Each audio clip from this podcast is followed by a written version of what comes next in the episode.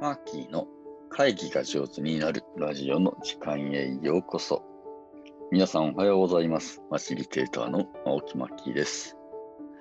このラジオでは毎朝1テーマ10分で会議が上手になるコツを私ファシリテーターの青木マッキーがお届けしております。9月の7日火曜日朝の配信です。と、ちょっと渋めの声を出してみました。はい。えー、皆さん調子はいかがでしょうか僕は昨日ですね、あのー新型コロナウイルスの対応ワクチンの2回目というやつを打ってですね、左腕が痛いです。はい。えー、クチンをね、体に入れるってどういうことなんだろう？と思ってね、ちょっと、うん、自分なりに考えたんですけど、まあ、あのある種の病原体みたいなものを体に入れるってことなのでね、えー副反応ですか？副作用、副反応みたいなやつ結構出るんだな。で人によって結構このワクチンの副作用辛いみたいですね。で、の高い熱が出たり、すごいだるかったり、左腕がパンパンになったりとかいうレポートも聞いたので、これはちょっと翌日の仕事にね、えー差し当たる可能性があるなと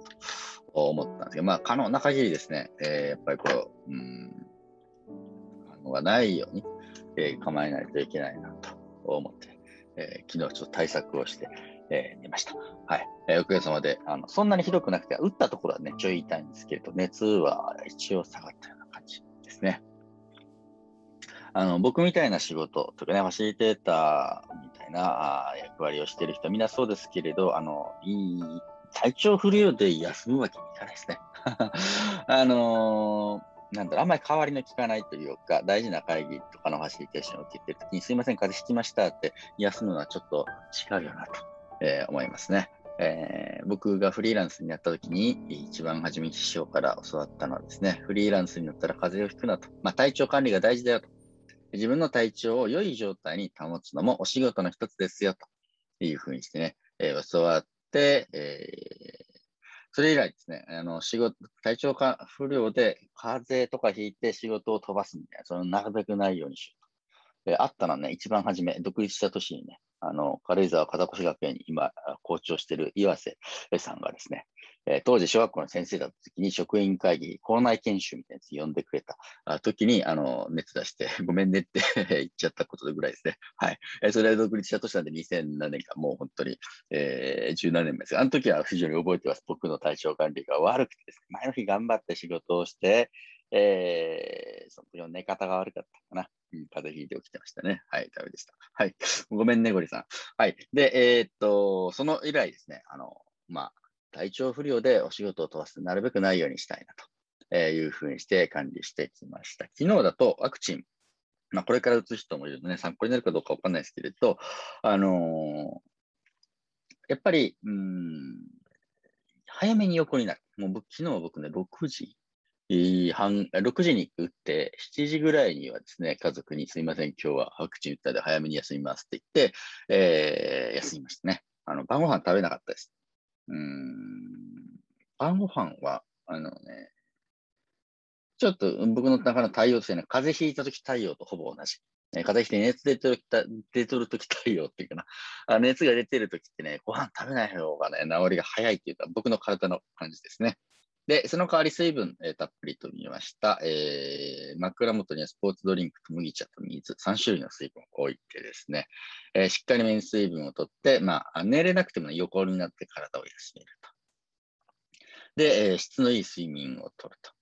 夜中ね、やっぱりね、熱上がってきてるで、ぐわっと暑くなって一瞬汗をかきましたね。枕元に着替えの意識を置いといて、汗かいたらサバッとこうね、変えれる、えー、衣類チェンジができるようにした。というふうにして、えーやるようにしてね、おりました。まあ、さらにその前はですね、腸内環境を整えないとなと思っていて、えー3時か4時ぐらいにですね、納豆をお腹の中に入れて、うん発酵食品入れるとなんかしないけどね、僕調子がいいですね。で、さらにその前は、えーそういう対応をゆっくりできるように、早めに翌日の仕事の準備とか溜まってる仕事を終わらせておくと。まあ、この中で仕事を終わらせておいて、腸内環境を整えて、ストレッチとかね、散歩とかして、水分たっぷりとって、睡眠の質を良くすると。で、着替えを用意して、さっぱりさせると。みたいな感じのことをして、うん、僕の場合はね、乗り切ることができました。今日、この後これ晴れてきたりね、悪化しないといいなと思っております。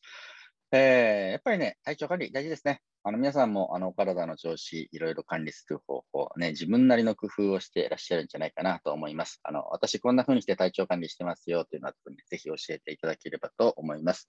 えー、彼を知り、己を知れば百戦危うから。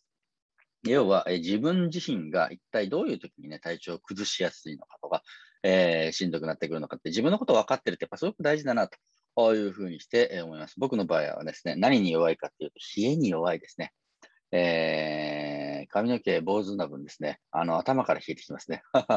寒い時、えー、寒くなるとダメになります。はい。えー、なので自分の体を冷やさないようなあ工夫とかあ、自分の基礎体温を上げるための運動とかね、えー、そういった感じのことをね、なるべく意識してやるように、しています。えー、皆さんもどうぞ、この秋ですね、少し体、あまあ、気温が下がってきたり、えー、気候の変化のあるとして、ね、体調崩しやすいようですね、えー、ぜひお大事にされていただければと思います。というわけで今日はですね、え、ファシリテーターの木巻がどんな風に体調管理しているのかという、体調管理大事ですねというお話で、え、ございました。どうぞ、お仕事など詰めすぎないように、ご予定詰めすぎないように、ゆったりとですね、体調管理しながら、まあ、伝染病も流行っておりますし、えー、気をつけていただければと思います。みんなが元気で楽しく生きられますように、ファシリテーターのマッキーでした。